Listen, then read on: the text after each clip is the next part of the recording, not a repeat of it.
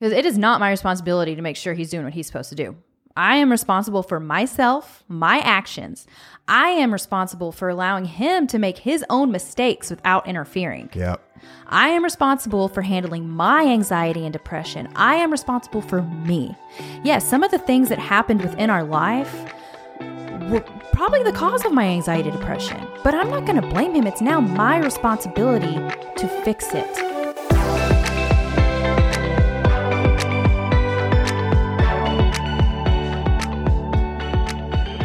Welcome back, welcome back to another episode of Till the Wheels Fall Off. I'm Paige. And I'm Matt. And I'm going to be talking most of this episode. That's new. you typically hear Matt's words of wisdom and his fabulous vocabulary, but it's my turn, and I don't speak anything like him. I'm a dumb it down kind of person and have lousy writing skills and vocabulary, but it's how I roll, and you'll get the point. I think you're selling yourself a little short. Yeah, no, and and it might sound like I'm reading occasionally, but I have to tell you that with this episode, I had to do a lot of writing and reflection, so it might come across a little weird occasionally, but just hear me out. Yeah, I mean, it's like close to 20 years worth of documentation kind of thrown into a short episode. So I understand that. Exactly, I think the people will too. Thanks, Boo. I appreciate you. so, Matt shared his story of addiction on our last episode, and I'm going to share my experience today. If there's one thing I'd like for anyone struggling with an addict in their life to come out of the story is to feel empowered. Like you can do anything. I never would have picked the journey I ended up on, but in reality, I did choose it. I could have walked away many times and live a simple life, but I always saw something in Matt. I've always been his biggest fan even when he was at his worst. Thank you. Do you agree with that? No, you absolutely did. You absolutely did. I don't know what you saw in me, but I'm grateful that you did. Yeah. I didn't give you a lot of evidence that there would be something better, but you saw stuff in me that I couldn't see in myself. and you continue to. I do. So we're going to take this back to 2001. We were freshmen in high school. I was the girl next door. Matt was the oh so charming bad boy. We met at 14 and clicked immediately. He was so friggin' sweet, y'all. He had this confidence like, and like the swagger that was incredible. He played guitar in a band. He was a natural leader. Um, he introduced me to so many different things like music, clothes, ideas, and he always kept me on my toes. I also had blonde tips, and I think that was a big selling point. Hell yes. he even rolled up his sleeves, which is really funny. But anyway, um, but there were plenty of red flags back in high school. You know, he had a different home life to where I wasn't even allowed to go there at one point. He was always late to school. He got in building suspension regularly, which was rack back, back then. Wasn't it rack? Uh, no, it was in building suspension. It was? Are you I think sure? they called it IBS, which is really funny. Oh, I thought it was rack. I think it was called IBS, which cracked me up to no end. Even back then, I'm like, you guys couldn't have picked a better acronym for this. That's true. but yeah, you got stuck in a room and because you were in trouble. Usually for not shaving, it was a dress code violation most of the time. Yes, but you should have known better. But he had excuses for that too. But we'll get into that Still at another do. time. So, um, his grades were awful to where like he barely graduated. What was your GPA? Like 1.2 ish. Yeah, it was crazy. Um, he liked breaking light posts in neighborhoods and like tore up property all the time. Allegedly. there's no proof. Um, he had a lot of freedom. And my parents really didn't like him at one point, but they helped guide him as much as they could eventually. So I, on the other hand, had great grades. I graduated with, honors. I was in the top 10% of our class. I rarely missed school. Um, I had an after school job at CiCi's Pizza. Um, I was active in clubs. I was the German club president. Couldn't tell you a German word except for like ich liebe dich. Not bad. Yeah. And I was just I was just a good girl. So Matt started party, partying a little harder each year. Um, he actually went to school drunk on the last day of our senior year. I forgot about that. I packed a backpack full of Coors Light. yes, you Remember did. that? I do remember that. You stole it from your dad, I think, because that's what he drank. So I thought it was stupid and cool at the same time. So once we graduated, he started taking pills. I mean, I, he was taking some in high school, I think, but I wasn't really involved sure in I was. yeah, yeah. Um, his temper was starting to get bad, and the peer pressure to get me involved was beginning. Sorry. I'm sorry. So I smoked pot for the first time on my 18th birthday at his house. Um, he would occasionally give me a hydrocodone because he could talk me into it like no other. It was crazy what this man could do, or this kid could do to get me to do. So, one time he even gave me an oxy, and it was probably one of the worst experiences I've ever had on a drug. Um, I got so sick and even felt it the next day on my way to work. I was nodding off and feeling super off, and never again did I take one of those pills. I was just so easily influenced by him, but I always had opinions on how he was doing things. Um, when we moved out at 18, I worked full time and went to college in the evenings full time. So my schedule was super busy. Um, but I ended up dropping out of college because I just I couldn't handle it. It was a lot of friggin' work.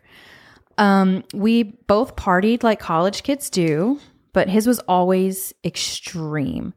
Every day he had to get messed up. I eventually had my first panic attack at around 19 to 20 because I was taking some diet pills that I think he gave me. I don't remember if it was him specifically, but I couldn't handle it. And there were other factors going on in our lives, and I was just starting to lose myself. I don't remember giving you diet pills. Well, I'm not saying I didn't. I just don't remember these very well.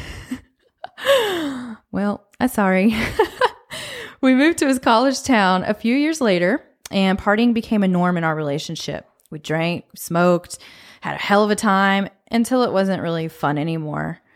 I was working full time while he was in school, and I had to have some type of structure. So I scaled back on partying. Yeah, you would like just go to bed and leave us idiots up till oh yeah two or three. there the were morning. always people at our house at this point. Like everyone was partying until like four a.m. and I had to get up at six because it was a long drive to work. So I had to scale it back. Matt was smoking, drinking, taking Adderall, shrooms, X, Coke occasionally, and I just sat by and watched. Adderall was by far the worst drug that you took. You hated that stuff. I hated, Matt on Adderall. It literally changed his personality and his mood. I mean, he would get like angry and ugly and he wouldn't eat either. And that used to piss me off too because I'm like, can we please eat some chicken wings or something? And you're like, I'm not hungry. Uh, but um, I asked him to quit after college and he did, but then he picked it back up once we were getting married. Um, after he finished college, we got engaged and moved to Dallas for our next chapter. I was hoping his college partying style would get better and he'd want structure. For the record, I too was hoping for this. yes, it was always a constant battle within your head, I'm sure. for sure. A few months before we got married, there was actually an incident that was almost it for me. I don't know if he remembers this. I remember this. Yeah, he got drunk and he said some really ugly things to me in front of some of our friends and some of my family. Um, I actually snapped he slept in the car. I don't remember sleeping in the car. You did. You slept in the car. You were trying to prove a point. I, re- I just remember this night. I wasn't drunk. You were. Remember? Very. You thought I was drunk. That was the problem. Um, but we made up the next day. He was very good at apologizing and trying to make things right. Like he normalized all of his behavior. But he did promise one day he would be a great man. At one point, he started getting back injections. So Matt hurt his back when he was like 18 or something. And it's also kind of in his DNA that he has a bad back. Um, but he would always be sent home with a huge bottle of hydrocodone. I'll never forget these bottles. How many pills were in these bottles? 180. Okay. Yeah, they were huge. Um, there was a point where he asked me to start hiding them. And then he would follow my feet to see where I was hiding them. This was what I would do. so and I didn't find out about this until later. I would uh, I would tell her, "Hey, you have to distribute these to me because I always take too many. I never really led you on to realize how serious it was. Uh-uh. Just hey, I just don't want to go through them too quickly. I'm in a lot of pain. You take these. That's how I sold it. And then I would be in the bedroom. You would walk out of the bedroom, and then I would get on my hands and knees and look under the door and follow your feet to see where you went. And then I would essentially narrow it down to a handful of places you could have hid them based on where you went in the house. Yeah, because I didn't hit him like per- hide him perfectly. It was like I didn't think this guy was going to go snoop for him. You're also a terrible hider of stuff. Oh, that's true. It takes too much effort. But this should have been a red flag, right? This guy's telling me to hide his pills because Most he can't take them. Like this should totally be a red flag. But I had to pick my battles with Matt. That's interesting. Because why did you have to pick your battles? Because I would do what?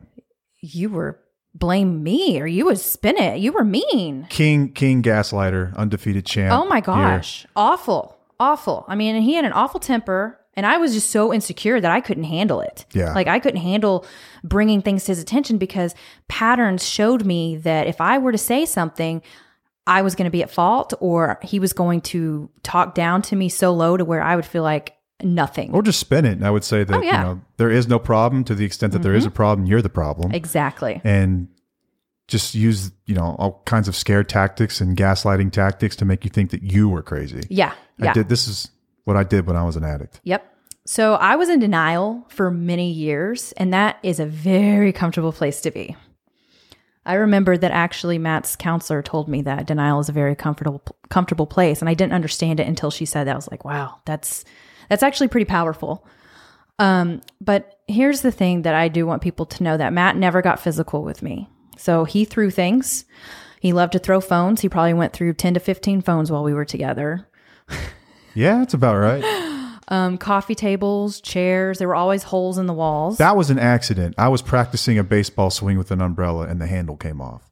And it stuck in the wall, which was actually kind of funny.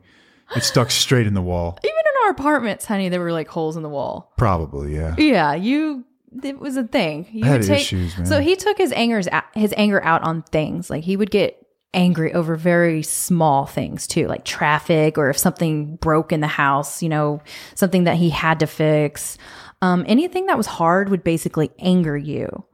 Ooh, to this day, I still keep uh, keyboards, like old keyboards around because there's nothing better than smashing a keyboard if you're angry. Oh my god! Like, remember, I used to have a punching bag out. You bought me a punching bag for Christmas one I year. did. I so I could go out that. and just just wail on it. Yeah. But keyboards are the greatest. Like there's nothing more satisfying than smashing a keyboard. it's just fun. Sometimes I just do it for fun. Okay, and I understand that, but yours is like, okay, I'm pissed off. I'm just gonna go yeah, I had shit. issues.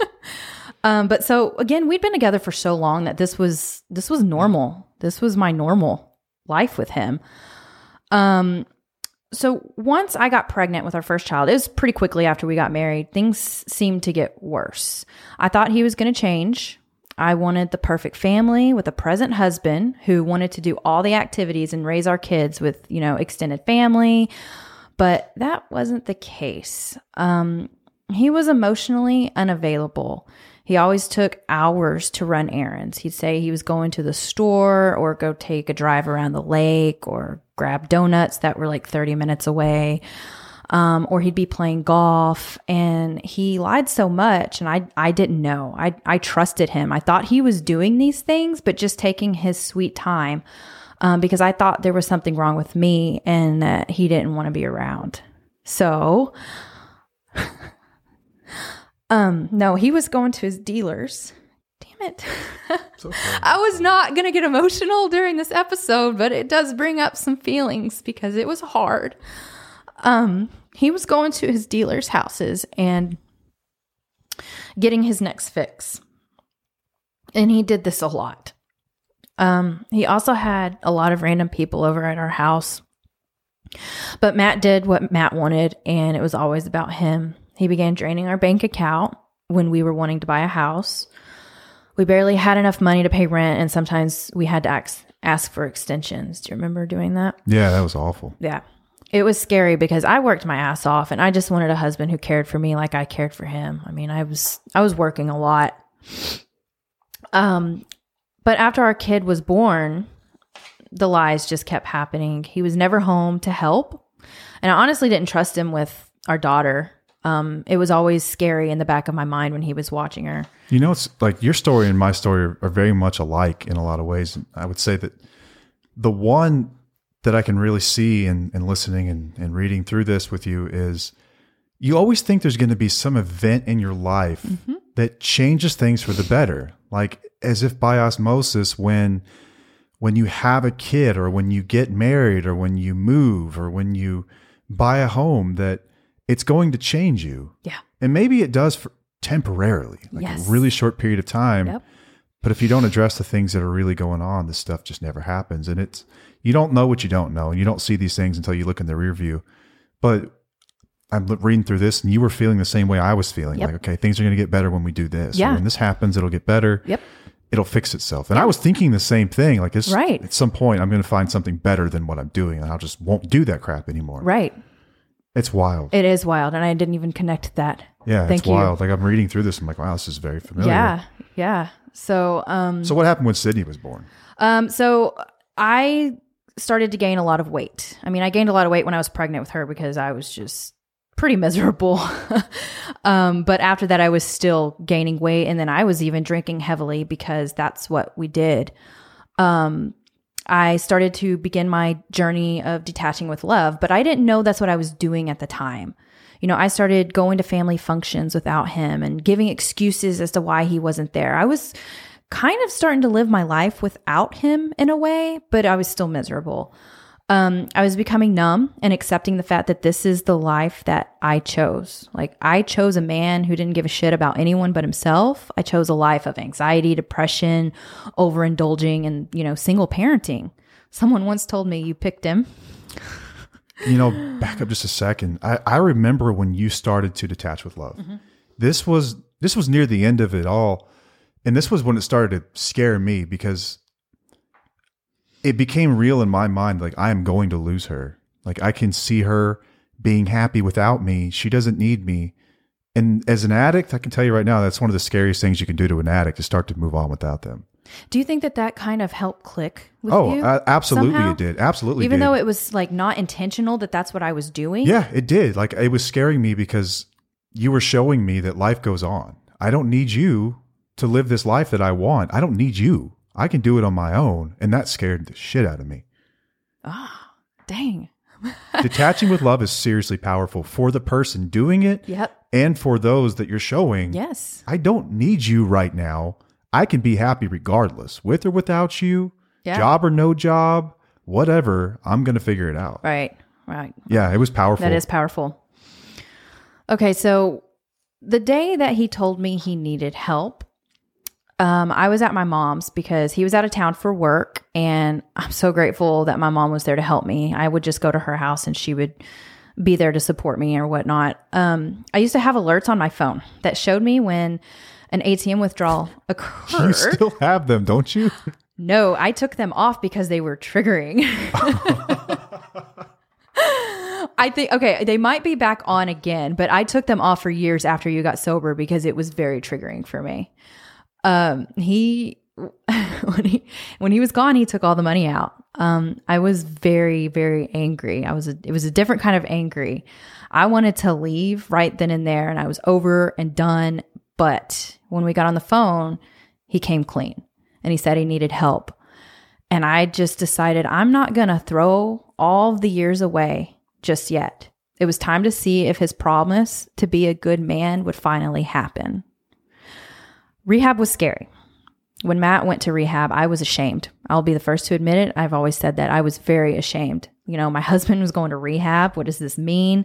Who did I marry? Is this real life? We're one of those couples. yeah now. we're one of those people Yeah. like what is this you know there's a there was a, a stigma attached to rehab um i ended up staying with my mom for a month because matt owed people money and they knew where we lived so i packed our valuables and stayed away i didn't feel safe in my own home without him um but the rehab facility had a family program that really opened my eyes to addiction and how i was sick too I was codependent. I really don't like that word, and we'll tell you why here in a little bit. But I lost my true self and my core values. I allowed him to control me. And I found out that I had a part in all of it. I had my own demons. I thought, this is his problem and he needs to fix it. But that was far from the truth. You know, I didn't know about codependency when I got sober either. I thought that once I got sober that it too would fix the issue. Mm-hmm. I had no idea that there it takes two to tango and this relationship between addict and codependent and that they sort of feed on each other. Yeah. I had no clue this Yeah. was even a thing. Right. I think that a lot of people are probably listening, maybe hearing this for the first time that you're both sick and you don't realize it. It's not just the person who's obviously sick. Right. It's also the the partner of that person that has a lot of their own issues. And isn't that the last thing you wanted to hear though? Was that oh you had issues? Oh my gosh. I didn't want to hear that. I was like, what are you talking about? I've been doing everything right. This is his problem, not mine. I heard it put one time that the truth will set you free, but at first it's going to piss you off. Yep. And that, I find that to be true anytime I'm ever told hard truths. Yeah. But yeah, it blew my mind too. I'm like, wait, no, no, no, time out. There's nothing wrong with her. This is my issue. And they were like, you need to let her walk her path. Right. you walk yours. And I'm going to get to that in just a minute. I want to talk about how it was once you finished rehab. So you were in rehab for 30 days. yeah. Um, and I was hoping that, you know, he was a new man and everything was going to be right in the world. And that was, Like, what do you mean So- by that? Like when I got out, I thought it was going to be fine. I thought we were going to be old Matt and Paige, that everything was going to be great. He's going to be emotionally available to me and everything was like going to, be fixed. yeah, I thought he was going to be fixed. Yeah. So I you thought take your that, Mm-hmm. car to the shop and gets out and it's fixed. right. Right, And I thought that he could finally put his family first. Oh yeah, yeah, yeah. But that's not true. He had to put recovery first. He had to go to 90 meetings in 90 days. He had to go to the outpa- it was outpatient, right? Yeah, IOP. ILP, um, which was every night. it was was every night? five days a week, I think. Yeah, five days for like three hours. So he was not home. For 90 days. not yeah. home. He was always gone. So I was like, okay, drugs consumed him before, and now recovery consumes him. The fuck is this about? Yeah. like I actually blocked a lot of this time out of my mind because I was processing a lot. I really did. Like I can't think back to honestly. I mean, I went to IOP a couple of times because I had to do my processing there too, but I don't remember much that was going on because I I, I don't know. It was something that I've just completely blocked out in my brain. It's a lot that I put you through. It's So it's understandable. trying to wrap my head around that he has to put recovery first. Now, as we're further into recovery, I think it is the most beautiful thing ever. And he doesn't need to put his family first. Recovery has to come first. That can actually be another episode that Because talk with, about. and it makes sense too. Without that at the top of the pyramid, nothing else is possible. Right. Without recovery, the family's not even possible. Without Right. recovery, the job's not even possible. Yep. So recovery does come first. But in in all actuality, like how many hours a week are dedicated to recovery?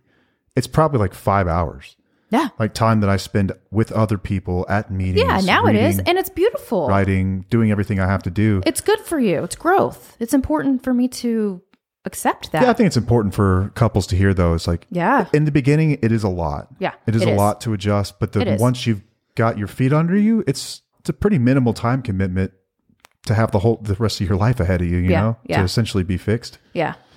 So within the year, we actually had a lot of changes happen, which he wasn't really supposed to do, but I guess he was just. I spoke with my sponsor on this stuff, and I was in a good place to do it. I did not do this stuff without checking with someone. They say in your first year of sobriety, you're not supposed to make major changes like make big purchases or have children Or get into relationships or we do did things like, like- all of the above. yeah. But yeah. like I said, I checked with my sponsor, and I had other people hold me accountable that I was in a good place to do these things. Right. So we were able to buy our first house. Ain't that crazy where all that money came from? yeah, huh? I know, right? We were actually able to save money and buy a house. um, I got pregnant with our second. That was not my choice. Oh, come on. That was all him. That's not true. I love him to death. But yes, um, I became a stay at home mom, and then Matt was working full time. So we were in a really good, pr- really good place for about five years. You know, new home, new kid, new chapter, sober husband. Sounds like a fairy tale, right? I mean, it was great until we weren't okay again. But this time, it was me. Which blew my mind. First time I haven't been the cause of a problem in my life. Yep. I was sort of proud. Not gonna lie. You're a jackass. It was not me this time. Oh my gosh. Okay, I'm not going to say anything. All right, I didn't face my demons until they hit really hard about five years after he got sober. So he was working his program, becoming the man he promised to be. I was raising these tiny humans, and um, I had a lot of built up resentment in me that I never dealt with. My anxiety and panic attacks came back full force when I was about 31. I mean, I'm talking about daily panic attacks. I was miserable every day. I coped with alcohol and food. I thought something was physically wrong with me and went to the doctor a lot, had my head scanned.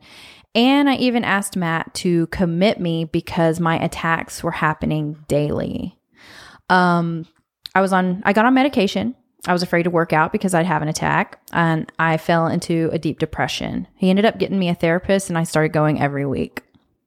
Uh, and just to be clear, like I didn't, I didn't like make you see a therapist. I just thought maybe this should help, and then but you were too panicked. It was to- a to, like, boundary that you any- put up though. But it- yeah, I was Because like, you did tell me. You said, I Oh, can't right. Do this. remember this. I like was in you- Sydney's room on the phone with you. I remember specifically. And oh you my said, god, I remember that conversation. now. I will leave. With the kids if you do not get help. You did. You told me. You put a boundary up.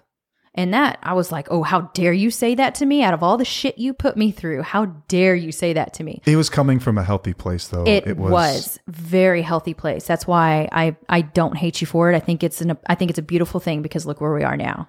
You know, I learned how to quit blaming others for my issues. I learned how to mind my own business and work on myself instead of worrying about what the hell he's doing.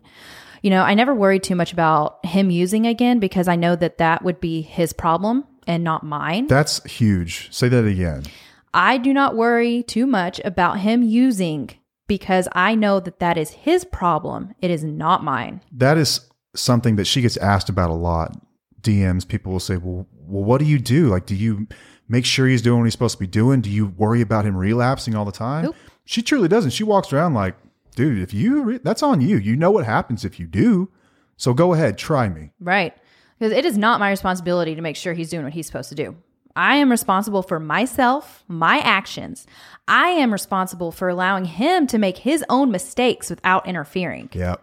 I am responsible for handling my anxiety and depression. I am responsible for me. Yes, some of the things that happened within our life were probably the cause of my anxiety depression, but I'm not going to blame him. It's now my responsibility to fix it. Well, the anxiety depression, this is the thing, is that they were always there. Mm-hmm. They were just different catalysts that that made them appear in your life every day. So whenever you're scared for your finances and things like that, because I was using drugs, that's obviously going to cause some panic attacks and some issues and some anxiety. But then once I got clean and sober and I'm everything I promised you I'd be and more, and you still feel that way, now you have to start looking within yourself to say, what's Yep. really going on in me? Yep. And was this always here? It's a journey you walk and you kind of find out about yourself without, you know, realizing. It's like, holy crap, was there something wrong with me all along? I just didn't realize it. I just blamed you. Yeah. It's yeah. crazy. Yeah, it is. But like these last five years have been where I have grown and learned, and that I didn't cause his addic- addiction. I can't cure his addiction, and I am definitely not able to control it. The three C's. The three C's. This is something that we've learned, and I learned in Al Anon, and it's in AA as well. Um, so I went to an Al Anon a few times. I think it's an amazing program. I really do. I just um, I got a lot out of my personal therapy, so I I haven't really gone to many Al Anon meetings, but I do suggest anybody who's struggling to seek it because they will definitely give you some truth bombs and how help you handle whatever you're going through um, because we think we can save these people. I, I thought I could save him, you know, but it's up to us to take ownership in our own lives and become confident and be willing to grow and change. You know, our relationship, we have been down different paths at different times, but we learned a lot from that. And now we have balance and we're finally on the same page and we're able to share with others so they're aware of how this, you know, thing works being the spouse of an addict is really hard, but I wouldn't change our journey. I am who I am today because of it. And I have more confidence than I've ever had just by letting go of control and focusing on me. As long as we're willing to accept help and change, we can overcome anything. Mm-hmm. We didn't allow these situations to define us. Had he not gotten sober when he did, I may have either left him or gone down a really dark road myself with depression. I think you were on your way out though. Yeah, I was. I was pretty close. um, but I learned how to set boundaries to protect myself, to detach with love, to become an emotionally stable person. So, thinking that I can only be free and helped if the addict receives help will not work. Our demons will eventually come back to haunt us, even if the loved one is sober. Working on ourselves first is where the healing happens. Yeah. So, That's powerful, by the way. it, it really, really is. I think this is something that people have needed to hear that have seen us kind of grow and change and watched us go through this. But hearing it from you for the first time I- is so powerful. It is.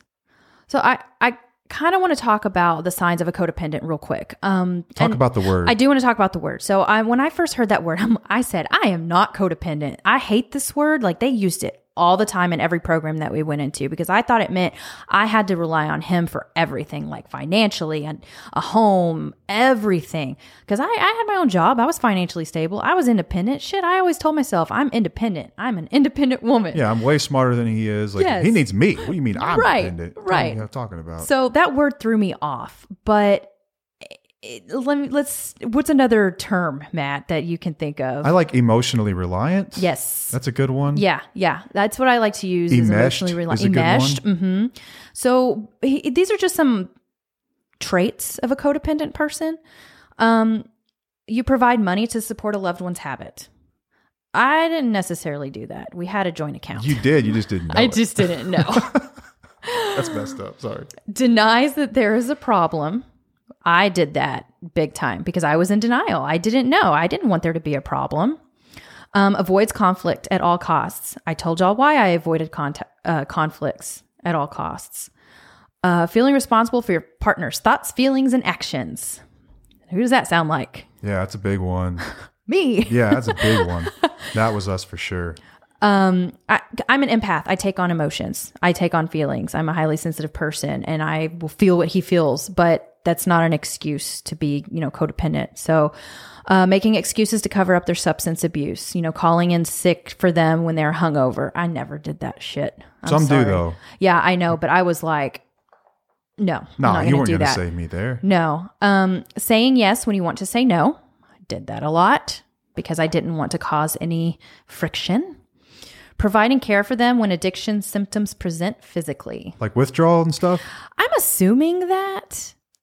Yeah, it's got to be like if someone's withdrawing and you just you, you baby them. I mean, I didn't really baby you because I was getting sick of you telling me you had a stomach ache. I'm You like, you need to never- get your ass up and go to work. It never remember pissed me getting off. sympathy for withdrawal symptoms. No, it pissed me off because I'm like, there's no way somebody's sick like this. Yeah, this get all the your time. ass like, up go, and to, go to work. work. Quit with this. I'm so tired. Yeah, well, if your ass wasn't up at 3 a.m. till 3 a.m., you wouldn't be tired. Anyway, I'm getting off topic. Um, putting their needs above your own and neglecting your own self care needs. That was me. You know, I didn't start eating right and exercising 100% until this past year. So I always put your needs above mine um, turning to drugs or alcohol to cope with the stress or dysfunction of the situation. I told y'all I did start drinking heavily after our daughter was born. So I'm I'm codependent and I've worked on it. You know, and sometimes Matt and I will get people who say that their situation is different and that their spouse is different and their lives are different. Hear me out. We're all different, right? But we can all change our reality. We were all the same in this. We can, we're in charge of how we react. And it was, an, it's an excuse. I made excuses for years. But if we can change and grow, so can you. I've heard you don't understand me. Yeah, but I'm different. If you had my job, if you lived where I live, if you had my situation or my parents, then you would understand. I don't want to hear it, man. Uh uh You are not unique. And if you choose to be unique, I call that terminal uniqueness because you have signed your own death certificate and decided that you are so different from everyone else that nothing will work for you. It's a decision made consciously. Right. Terminal uniqueness. Right. You're signing off on the fact that you choose nothing will work for you. There you go. It's totally different. So I did want to bring up a few questions that you've been asked a ton, and I know that you've asked, you've talked to me about. You you get to so much you kind of forget. Um, first things first. I, I, think hate it when he asks me questions on podcasts, but we'll do this. this is how stuff has to get edited usually, because she gets mad at me. He's like, "What the hell is that?" It's like you're just Trip me coming at me. Don't come at me, bro. So, okay. first of all, I think what's powerful in your story is that you think that as the partner of an addict, that if the addict gets better, then your problems disappear. Mm-hmm. And likewise for me, I thought that drugs and alcohol were my problem. Right. So it makes perfect sense to assume then, if I were to just get rid of the drugs and the alcohol, so picture them in a basket and I throw it out the window, I should be better now. Yeah. I should be better. After a, week of, after the physical pr- symptoms are gone, I should be better. But what do we find as addicts is that we are so miserable because we are inept at dealing with life. It's the inability to deal with life on life's terms. That's my problem. Mm-hmm. The insecurities and all that stuff. That's my problem. And likewise for the codependent, you assume that, okay, if the addict is my problem, if this person would just get sober, all my problems would be fixed. Mm-hmm. And then that person gets sober. And I was sober for five years, mm-hmm. living all the promises in the program. And I was doing everything I'd ever sworn to you that I would do. And yet you were still miserable. I couldn't blame the drugs and alcohol anymore. And you couldn't blame me anymore. You Nope. have to figure out that stuff is an inside job. Yes. Happiness is an inside job. Yeah. So let's end with a few questions real quick. Some things I think people would generally ask. So, what would you tell someone that's wondering, what in the hell do I do with my addict partner? What was the first thing you would tell them to do? You can't do anything to help your addict par- partner. Yeah, deliver the message that you can't control it, you didn't cause it. Yes. It's a big lesson and it's what these people don't want to hear, but it's a fact. It is. It's a fact. You can set up boundaries and you can, it's somewhat ultimatums, not necessarily, but you can set up boundaries and hope that something, you know, clicks. But in reality, you, there's, it's you. Like you, you, you just have to take care of yourself. What changes can someone make today to take responsibility for their personal recovery? What would you recommend reading or or what? Um, I always recommend a book called Courage to Change. It's actually an Al Anon book and it has like daily stories that help you understand the terminology and what you're going through. And it's amazing. It's a great book. You can get it on Amazon. Do you ever follow up with me about what I'm doing to work on my recovery? Nope. Yeah, it's it's super rare. You will throw some really snarky comments sometimes. I will. Like if he's wonky and I, you, you'll say, "When's the last time you went to a meeting?" yep. If I'm seeing old behavior, because addicts have a certain behavior. If I'm seeing that old behavior, I will question you because I'm like, uh, what you doing? Just to make sure he's not totally wonky. Yeah, I think it's just bringing it to the front of my mind, Mm-hmm. and I will say, "Yeah, you're right. I need to get to a meeting." Yeah. It's been a while since we've done that though. I've been pretty consistent. Yeah. Good So- job, babe. But um, so what are some some of the boundaries you built internally and externally to ensure your happiness and survival? What are some of the things that you've done over the years? Oh, uh, not enabling you? That's a big one for a lot of people. It's tough to do. They think, especially after a period of sobriety. Like if I were to go to the doctor, like we had, I had a, an operation. I say operation, uh, injection, epidural injection the other day Yeah. in the hospital and whatnot. Yeah. Like, she's not going to let me walk out of there with a bottle of pills Right. and thinking it's going to be different this time. Right. Like you don't enable it. You would certainly say something. Now, if I choose to do that, you have actions for that too. So what would you do if I decided I'm going to I'm going to ease back into my old ways? no, I'm gone. Yeah. You, you know that that's a boundary that I put up pretty quickly because I spent way too many years with him do using that I can't do that again. I'm not going to do it again. And something I've told her, this was right after I got clean and sober. It's like, if I ever somehow convince you that it's going to be different this time and then it's a good idea if I do this, run, Yeah. run. Yep. Take everything and run. Yep. That means the wheels are coming off. Yeah. yeah. And some internal boundaries that I do. The wheels are coming off. I just now got Come that. on. God. Sorry. Um, so I mind my own business now. Like I used to always be up in Matt's business wondering what the hell he's doing, even with like personal stuff. And I'm like, I just don't get involved with stuff anymore. Um, I won't allow your actions to affect my mood because that was a big deal. And I just don't I, I have my own emotions. I don't need yours. Yeah, you want to be mad over some dumb stuff? Have fun with that. How's it working for you? Yeah. And one of the biggest things that I've really learned is that I will not do things for you that you can do yourself.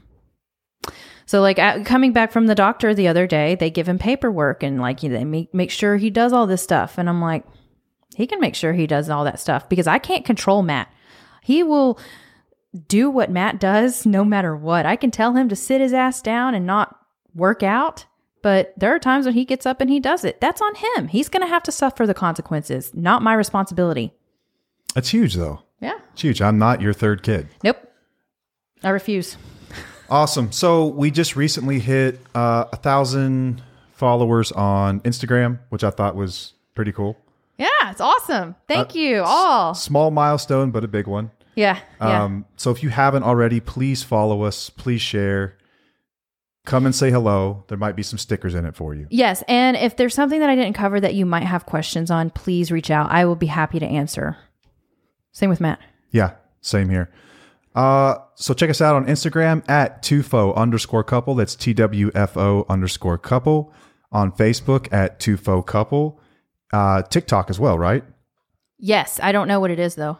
Come on. I'm sorry. It's two faux couple. Sure. Okay, tufo couple. then we've got a website, www.tufocouple.com, where you can check out some further content. Uh, I think it's been a great series and enlightening, I hope, for a lot of people to see what it's like on the inside as a lot of people are dealing with this issue. And thank you so much for your powerful testimony. I know this stuff is hard to talk about, but I think it's necessary for others because you are a beacon of hope for others, for other women and men in the same position where they've got an addicted spouse, partner, brother, parent, whatever, and to show them that they can recover if they focus on themselves. You can't fix the addict. And I think there's so much power in that message. And so much of that stuff is lost as we try to micromanage the world around us. You have found a way to be happy in spite of all the crap. Yep. And that's it's incredible. I'm so proud of you. Thank you, baby. All right, so that wraps it up. Please follow, check us out on Instagram, uh, Facebook, TikTok, all the things. And until next time, I am Matt, I'm Paige. and we'll see you. Bye.